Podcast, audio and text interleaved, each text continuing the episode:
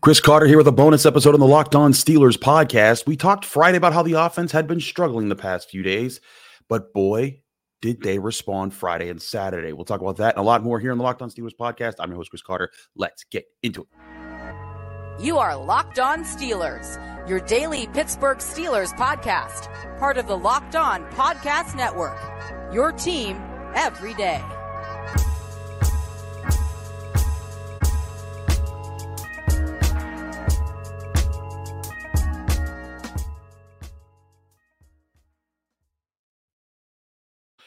Hello, welcome to the Locked On Steelers podcast. I'm your host, Chris Carter, bringing you your daily dose of all things on the Pittsburgh Steelers. As always, you can find this show on your favorite podcasting apps and on YouTube. Like this video, like this video for you if you enjoy it. Subscribe to this channel for all your daily Monday through Friday episodes, as well as our bonus content like this episode. We thank you for making us your first listen every day because we're your team every day. Now, I want to get into what we saw this weekend. That for, for, just for those who are seeing this episode, this is recorded Sunday morning. We saw what happened Friday night lights and Saturday afternoon, and it was kind of exciting. And we wanted to get into it, but I wanted to get into some of it before we got back to the regular episodes that we'll have on Monday.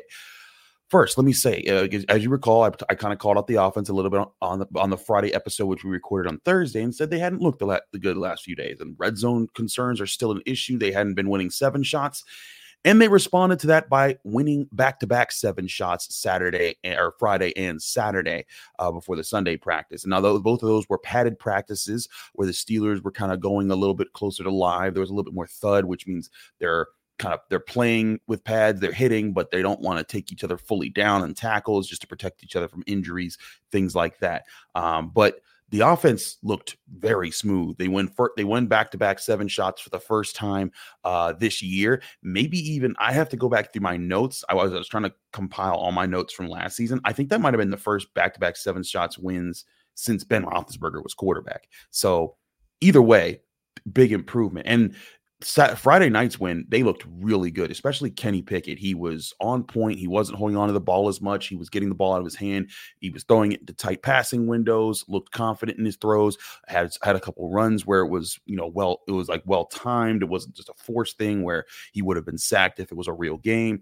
He looked better. He looked sharper. Um, and I thought that that was a really good sign for, for the offense. And it's also a reminder that, like, I say this every year when if you if you listen to me for years covering training camp, do not take one practice as the Bible, as the definition of what you expect to see this season, whether it's good or bad, because natural progressions for everybody involve ups and downs in the in in training camp. It's just natural, and especially on, for younger players who are still figuring out their way, and especially even more so younger players on offense. It takes time for chemistry to build. It takes time for connections to build. Defense is much easier to it is not easy but it's easier to win in training camp because one you're more used to the offense's plays and two you know you're not your your success as a, as a defense doesn't as compound doesn't as depend on your teammates all being on one accord as much as it does on the offensive side of the ball. So when when when the, when bad things happen, when you know Pickett throws an interception like he threw one to Joey Porter Jr. on Thursday, it wasn't a death knell to Kenny Pickett. Oh, it was just like, hey, you know what, Joey Porter Jr. made a play there. Let's see how how him and the offense bounced back. And I'd say they bounced back pretty well. And they also bounced back both in the run and the pass. They were able to create space. They were also able to win a little bit more in the passing game.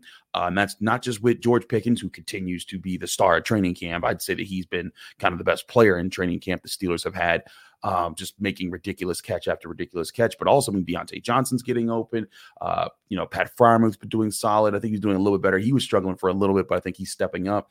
Um, and, you've seen, I mean, Najee Harris has looked solid. Jane, Jaylen Warren has, has been across the board. Like they, they, the offense has been taking steps forward this year. So that's my first note on what we saw over the weekend. Now, we did get some more backs on backers. I will apologize. I thought we'd get to talk about more one on ones with the offensive linemen. It's a little tough for us to see them because if you're at St. Vincent College, when they do their one-on-one backs on backers, the backs on backers are on the on the first field, and on the second field is the offensive lineman, and we can't, we are not allowed to get over to that field. So Uh, we don't get to see as a good view of that, so I can't catalog what I'm seeing with offensive line versus defensive line nearly as well as I do backs on backers. But let's still talk about backs on backers. Now, a few, few notes that I made here.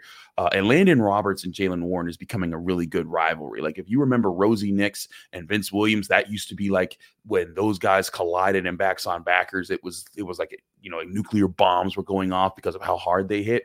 I'd say that Robertson and Warren are getting not at that level just yet, but they're having some really good backs and forths. They've had three different reps on uh on on Saturday. Roberts wins the first one and kind of like sets the tone, and then the second one he kind of got a little cocky and he would and he, he said, "I'm gonna line up on the outside just because I'm not more efficient out there." And then Jaylen Warren just took him to school, and he was like, "Okay, now I'm gonna line up inside."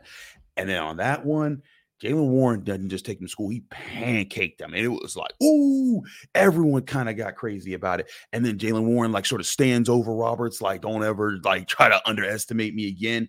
But immediately Mike Tomlin steps in, blows the whistle, and he says, Everybody, look at this right here.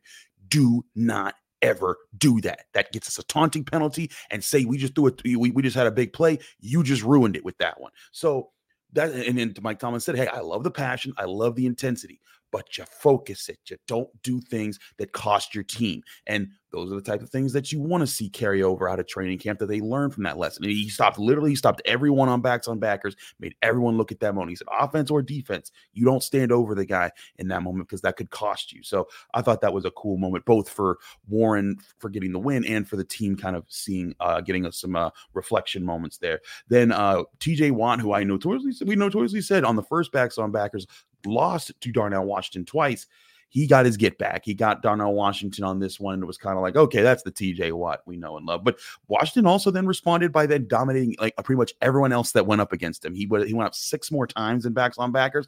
And Mike Tomlin seems to really be testing him. He loves challenging Darnell Washington. Washington went five and one after going up against TJ Watt. He took on Perales, a guy who's probably not going to make the team, but uh, he, he, swept him. And then he went three times against Nick Herbig, and it was pretty good. Uh, the first time he stones Herbig. The second time Herbig put on a really good, quick, shifty move, and Washington kind of fell for it, and he won. But then they had a rubber match, and then Washington won that one, so that was pretty good. Uh, other notes there in back on backers, Pat Freiermuth actually stopped Alex Highsmith. Good sign for him, maybe because blocking was kind of his weakness, and they need him to be a better blocker. So that was good for him. Kwon Alexander had a, had a three series with Najee Harris where it was kind of a, a mixed bag. Uh, I'd say Kwon Alexander kind of had the the edge on him. The first one was kind of like a tie when they went up because Kwon Alexander knocked Najee Harris back and he lost his footing. But in doing so, Najee also kind of knocked him back and they both fell to the ground together. So Kwon Alexander didn't exactly get to the quarterback, but he knocked Najee Harris backwards while also him also falling backwards. So I called that one a tie. But then the second one, Najee Harris stands him up, st- stones him, looks pretty good. And the third one, he just olayed on Najee Harris. He was waiting for him to charge up, and you know, and he came and he was able to just move around him pretty easily. And so it was kind of a, it was kind of a humbling moment for Najee. Uh, and Kwon Alexander continues to look like he's going to be a good physical presence on the defense. So uh, those are just some of my notes that I had. There's other things here um, that I thought was that I thought were kind of interesting. Uh, Cole Holcomb continues to look pretty solid. Um, I think that the uh, that the, the, Steelers they're ready to be physical with other teams. Like they're they've been they've been doing this enough that I think that they're they want to kind of get a chance to take that physicality out on some opponents, uh, and they'll get to this upcoming Friday against the Tampa Bay Buccaneers with with their first preseason game. But we're not done yet. I want to talk about the offensive line a little bit because Isaac Seumalo I think is really showing how good he is and how important he can be to this offensive line taking the next step that everyone wants them to take. We'll talk about that here in the Locked On Steelers podcast after the break. I'm your host, Chris Carter. Stick with us. We'll be right back.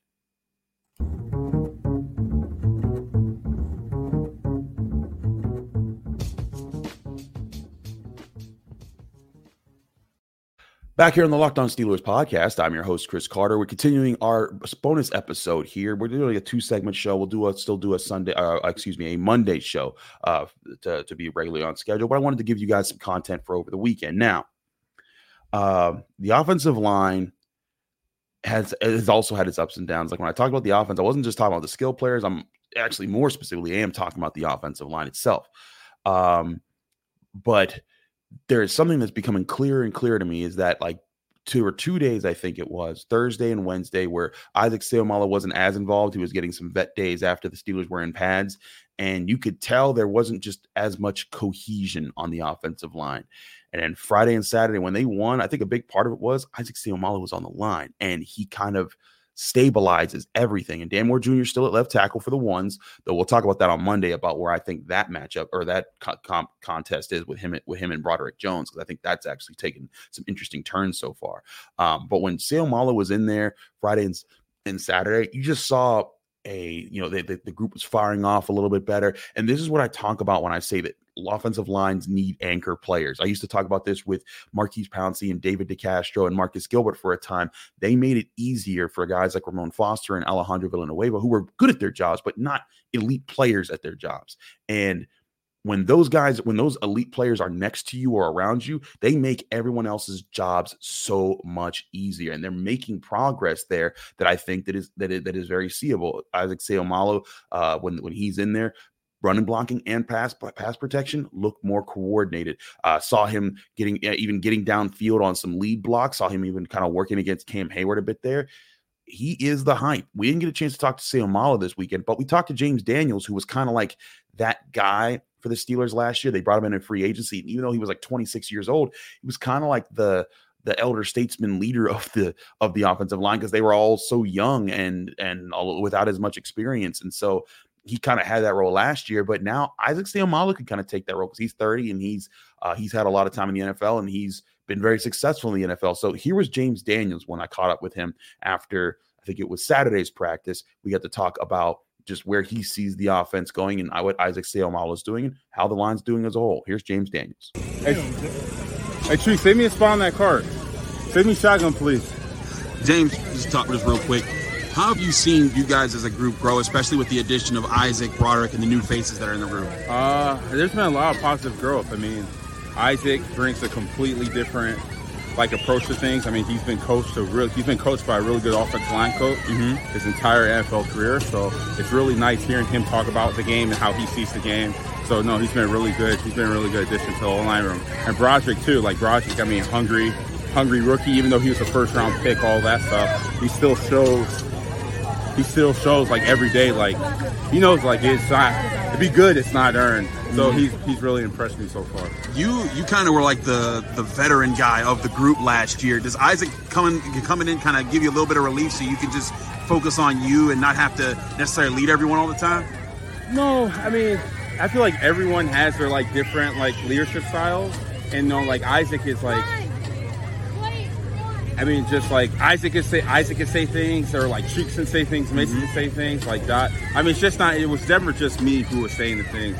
So, I mean, yes, Isaac is another person, another voice in the room, but no, just, it was just never one voice in the room that was like the leader. You guys seem really a lot stronger in run in the run game and understanding how to work together. What do you think is the biggest thing that has contributed to at least the, uh, more success in camp?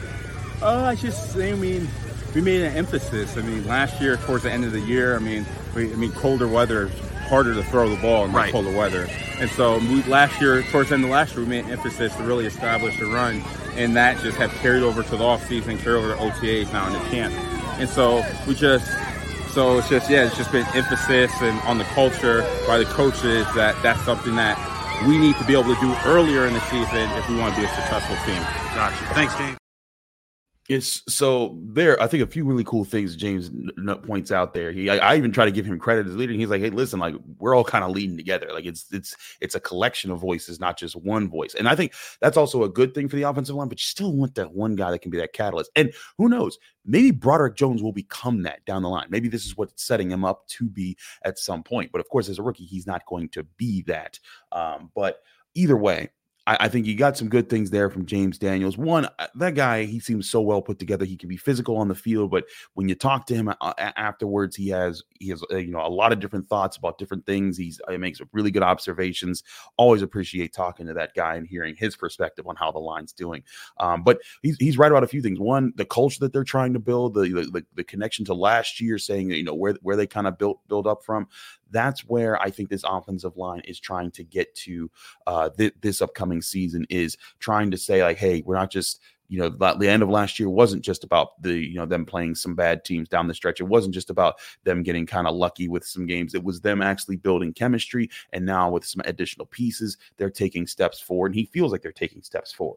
So good things for the offensive line. But again, it's all one day at a time because you know what uh, like i'm i'm recording this before i head to the sunday practice and uh, they could very well have a bad day at Sunday. Though Sunday won't be with pads, so uh, there, there's that. But they could have a bad day Sunday. They could have a bad day Tuesday when they resume after after their Monday day off. So who knows what's going to happen there? But we, we do here at the Locked On Steelers podcast. We take day by day. We say what we see, how we how we in, interpret it, and kind of catalog it. And just remember, like, hey, remember these stories. And at the end of training camp, we put them all together and see how did they stack their days? Did they stack their days with consistency? Did they stack their days with uh, messing up here and there? Did they rebound from their bad days? all those things are going to be things that we try to keep track of here. Now, before we go, I want I did want to talk about the one thing that's kind of been like a sort of like a, a, a sub story beeline for training camp that's been interesting the last two days, and that's been Kendrick Green playing a different position. Now you're probably thinking like, what what are you talking about? What, what what's what's a different position? Now, if you've been at practice or you've seen clips, you've probably heard about this and you or you've seen it yourself. But Kendrick Green uh, was has been playing fullback for the Steelers in the last few practices. Not full time, like he's, he's still been on the offensive line, but they have been using him in motion, like in formations, kind of like how they've been using Connor Heyward, and they'll use him as a lead blocker. And man, he looks violent. It does not look fair that a man at that size is moving, is hitting people on the move. And they've even thrown him the ball a couple of times. There was a play where they they set up like kind of like a a, a pass to the play action and then a pa- pass to the flat, and he caught it in the flat and he ran like 11 yards, trucked Tanner Muse in the process.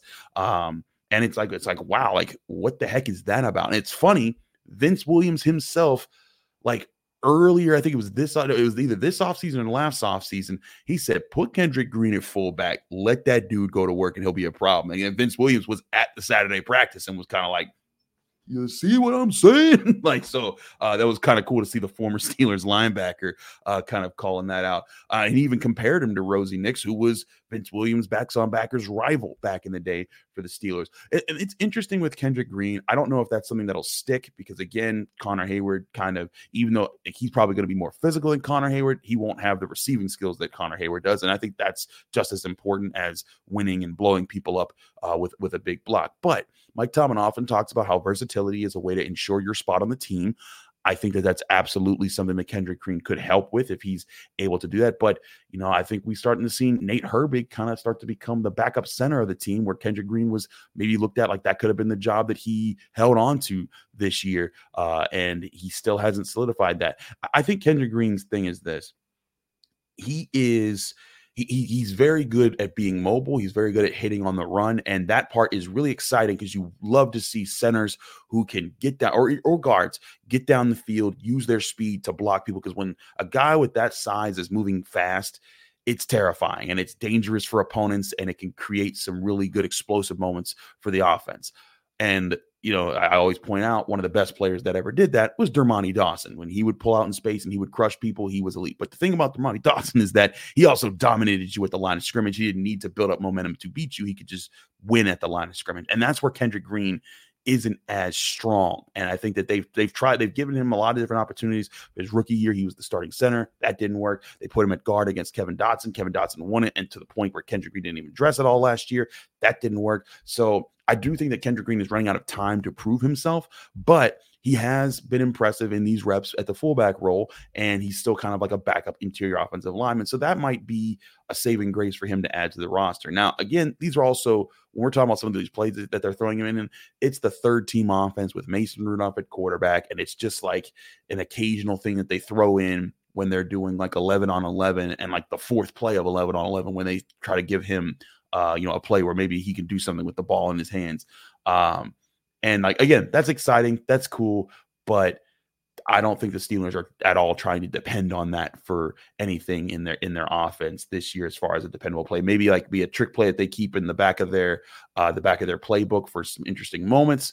But uh, we'll we'll see how that plays out. Either way, um, Kendrick Green aside, the offensive line is getting sharper. Isaac Seumalo, I think, is a big key of that. The question will be can Broderick Jones overtake Dan Moore at some point. That's not to slight Dan, Dan Moore. I think he's actually looked you know okay this this training camp. He's looked kind of still like that veteran third year left tackle who was a fourth round pick years ago who's gotten better at his job. But on Monday's episode, I'll tell you why I think Broderick Jones is really closing that gap. It won't be he won't overtake Dan Moore uh any this this week, but I think there's going to be some telltale signs that we'll see in the first two preseason games that'll really give us a better look at where both of these guys are and if if one does a lot significantly better than the other in uh, in preseason action against live opponents, that could dictate who wins this battle by the end of training camp. But we'll get to that and who I think is the most improved player so far after two weeks of training camp here on the Locked On Steelers podcast. That'll be the Monday episode. Thanks again to everyone for tuning in to the uh, bonus episode here on Sunday uh, from the Locked On Steelers podcast. I want to give a quick shout out to everybody who hits me up at training camp. There are so many of you. I know some of you guys are like, "Can I get a shout out?" And I'm like, "Listen, you're like the 30th person today, but it means the world to me when when people come up to me and they say they love the show, they love the work. Means so much. So when I when I say it means a lot, please understand that it does. It's just that when I'm at training camp, I'm also trying to keep track of everything that's going on. So I can't like, you know, stop every time and, and talk for, you know, five ten minutes. Otherwise, if I did that for 30 different people every day, I'd miss most of practice. But I love talking to you guys and everyone there. You guys are awesome. It is it amazes me that we meet so many different Steelers fans who aren't just from the area. I met guys from Virginia. I've been a fan from France. I mean, I was just like, whoa, this is so cool. And, and, uh, I even met this young man, Jack. He was like seven years older. I'm not seven, might have been like nine. I apologize, Jack, if I messed up your age. But he was this kid, walked up to me and said, I love your show. And I'm like, for a little kid to come up to me and, and like have and be like, that means the world. So it's just awesome to see how many locked on Steelers fans there are out there. And we hope that you get you all can keep enjoying the show here on your favorite podcasting apps and on YouTube. I'm your host, Chris Carter. Thanks again, everybody, for tuning in. Tune back in Monday for our, we get back to our regularly scheduled Monday through Friday episodes, and we start to get ready for you, get you ready for the first preseason action of the year. It's gonna be a fun week. We'll see you then right here on the Locked On Steelers podcast.